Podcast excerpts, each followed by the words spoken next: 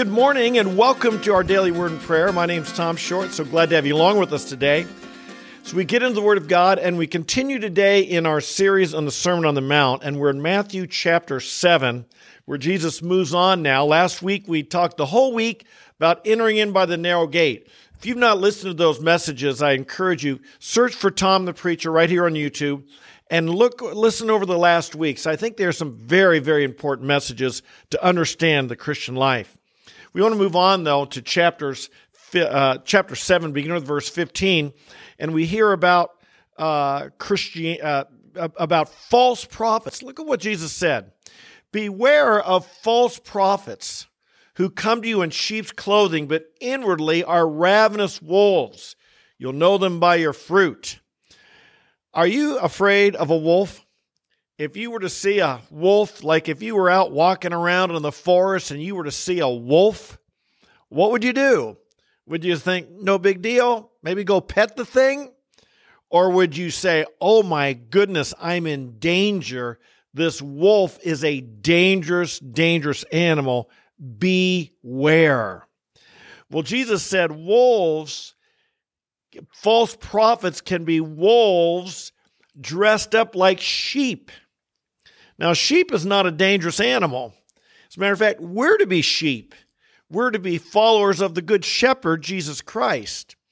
But a wolf is disguised as a sheep, and Jesus says to beware of these false prophets.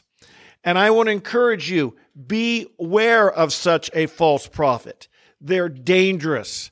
Just as a wolf in the in the wilderness would be dangerous to your physical health and well-being, a wolf in sheep's clothing, a false prophet can be dangerous to your spiritual well-being, your salvation, the salvation of others, as well as to spiritual growth. Now, notice how Jesus says you'll know a false prophet. You will know them by their fruits. Grapes are not gathered from thorn bushes, nor figs from thistles, are they? So every good tree bears good fruit. But the bad tree bears bad fruit. A good tree cannot produce bad fruit, nor can a bad tree produce good fruit. Every tree that, that does not bear good fruit is cut down and thrown into the fire. So then, you'll know them by their fruits. Several times here, he's telling us how we know a false prophet. And a false prophet we often think of uh, uh, only in terms of doctrine. And indeed, Scripture tells us doctrine is important. I often contend on this, on our daily word and prayer, that our Christian religion isn't based on faith, it's based on truth. The foundation of our religion is faith, is the truth of Jesus Christ, who he is, the Son of God, come in the flesh, and what he did lived a perfect life, died for our sins, was buried, raised again on the third day, and is now exalted into heaven and seated at the right hand of the Father. Our, our religion is based on truth faith in that truth is what makes it real and personal for us. Excuse me, not makes it real, what makes it personal for us in our reality. But whether you believe it or not doesn't doesn't affect whether or not it's true. Jesus is the Son of God, whether you believe it or not. He died for our sins, whether you believe it or not. He rose from the dead, whether you believe it or not. You see, our religion is based on truth, and therefore truth matters and we can't be sloppy with the truth. On the other hand, I know of a lot of people who my good friend Rich Suplita calls heresy hunters, who it just seems like are always on the march trying to find someone who disagrees with something they think. And they're analyzing and, and nitpicking everybody to try and find them, find, find an area of disagreement. I sometimes think in terms of what I call the four different rooms of of, of Christian unity, and uh, if we can look at them here, on if you're looking on YouTube, if you're on the podcast, you won't see this, but what we have are four boxes here. One is the, the outer box is a fence. So this is your living area, okay? Your house. And your house is surrounded by a fence. Outside the fence are non Christians, false prophets. I would put in this category uh, Mormons, Jehovah's Witnesses, uh, Muslims, people who would claim to be religious, claim like uh, to believe in Jesus. Did you know Muslims say they believe in Jesus? They just don't believe he's the Son of God. They don't believe he died for our sins. They don't believe he rose from the dead. But you talk to any Muslim, say, oh, yes, we believe in Jesus. Or Mormons want to be considered Christians. They want to be part of the Christian fold. But they have totally different ideas about who the Son of God is and the understanding of God. And keep in mind, religion is first and foremost about God. There, there are groups that would claim to believe in Jesus, but they're outside the fence because they really are false prophets, false teaching. And then there's here, the next room is the back porch. The back porch is people, they're inside the fence, they're believers. But in all pra- in all reality, you've got a number of differences with one another. It would be hard to work together. It would be hard to worship together. It would be hard to be in the same church together because you just really see things quite differently in, in your understanding of the Christian life and what God wants of you, how we worship, how we live, etc.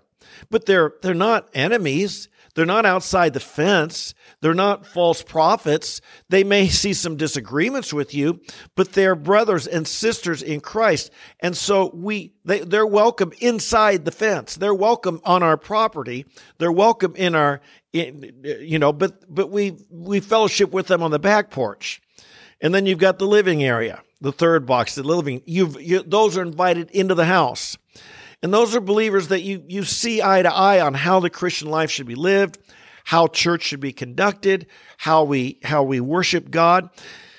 These are areas that are, are practically more important. People in the back porch, they're in the fence, they're still saved, but the people in the living area are the ones that, that practically you can cooperate with, work better together with, and so on. And so we love those in all, love all those in the fence in the they're in the kingdom with us but there's some that are easy to, to practice with. And then finally, there's the BR. You can call that the bedroom or bathroom, whatever, but that's your private space.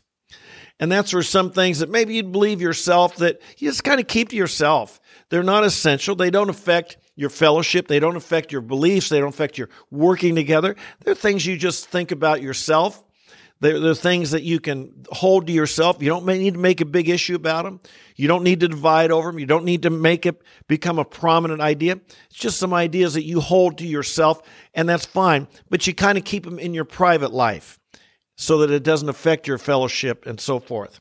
I think these are four areas of life that as we think about false teaching, false ideas, let's be careful. People who are on who who can in the fence and we can fellowship with on the back porch, that we not be so critical of them that we treat them as if they're outside the fence, as if they're unbelievers, as if they're not brothers and sisters.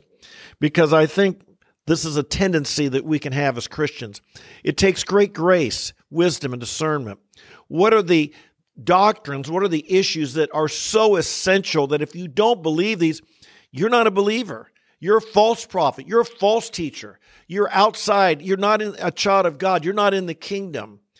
And, and, but there are areas that maybe sometimes we're a little bit too quick to condemn people who are believers in Christ who belong on the back porch because we'd have trouble really fellowshipping with them in church in act practical Christian living, but they're believers.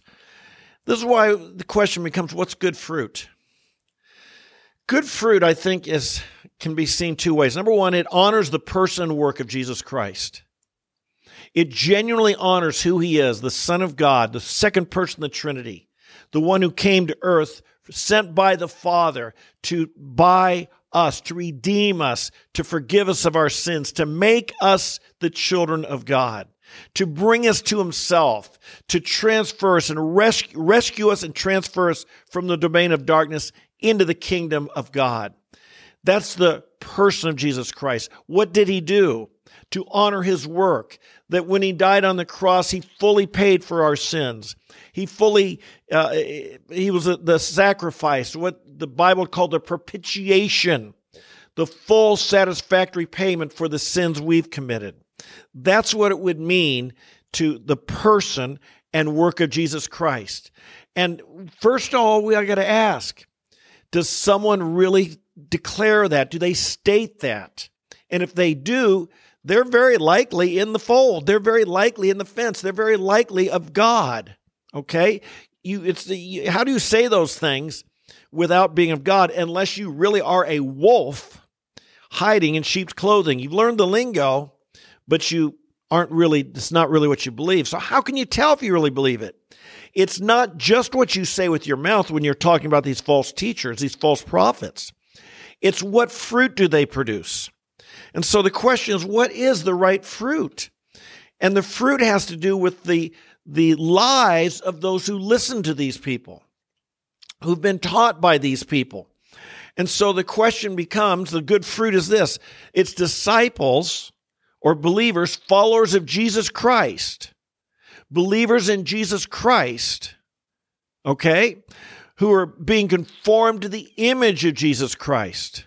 And that's the fruit of the Spirit love, joy, peace, patience, kindness, goodness, faithfulness, gentleness, self control. They're walking in the Spirit. They're, the fruit of the Spirit is shown in their lives. Particularly, I want to say that the great evidence of being a disciple of Jesus Christ is you are now living and growing a life of love. This is the mark. By this, Jesus said, By this all men will know you're my disciples if you have love for one another. And so sometimes I see people, and well, then I had a life of love demonstrated by a life of good works, conformed to the image of Christ, and their life is actually changing. Now, this is pretty heavy to think about because often in our day we have people who are giving sound doctrine but if any of these statistics and surveys that we're reading about the modern church are true, we have people with right doctrine who are, who are bearing no real fruit in their life. They're saying the right things. They could pass a doctrinal test, maybe. But their life is no different. There's no fruit there. There's no fruit and, and, there's no change, there's no transformation, there's no growth in genuine love and care for others, care for the lost, care for the body of Christ. And if that's the case, they're not bearing good fruit. Even if they could pass the doctrinal test, they're not bearing good fruit.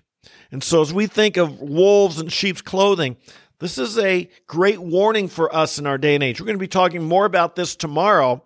How do we recognize this? What type of people who would say the right thing but are bearing bad fruit should we be on guard for. But for now, let's keep in mind beware. And be aware of these four different rooms. Make sure you're not being overly critical of someone who really is in the fold. They're in the fence. They're believers in Jesus, even if they see things a bit differently in how they practically worship God day by day. Let's go to prayer if we could. Father in heaven, we pray that we would take this admonition from our Lord Jesus to heart to be aware and to beware of wolves in sheep's clothing. We know that we live in this tremendous information age where we are inundated with teaching and much of it religious, much of it about uh, Christianity. Help us, Lord, to be greatly discerning. We pray for the body of Christ to not be misled, deceived, tricked by false teachers, false prophets who come, who are wolves. They're dangerous, but they appear in sheep's clothing. We pray, Lord, for the protection of your church. We pray for godly leaders, true shepherds of the sheep, not wolves in sheep's clothing. We pray for this for the pastors and leaders in our churches and for the church throughout the land. We ask these things in Jesus' name. Amen, amen, and amen.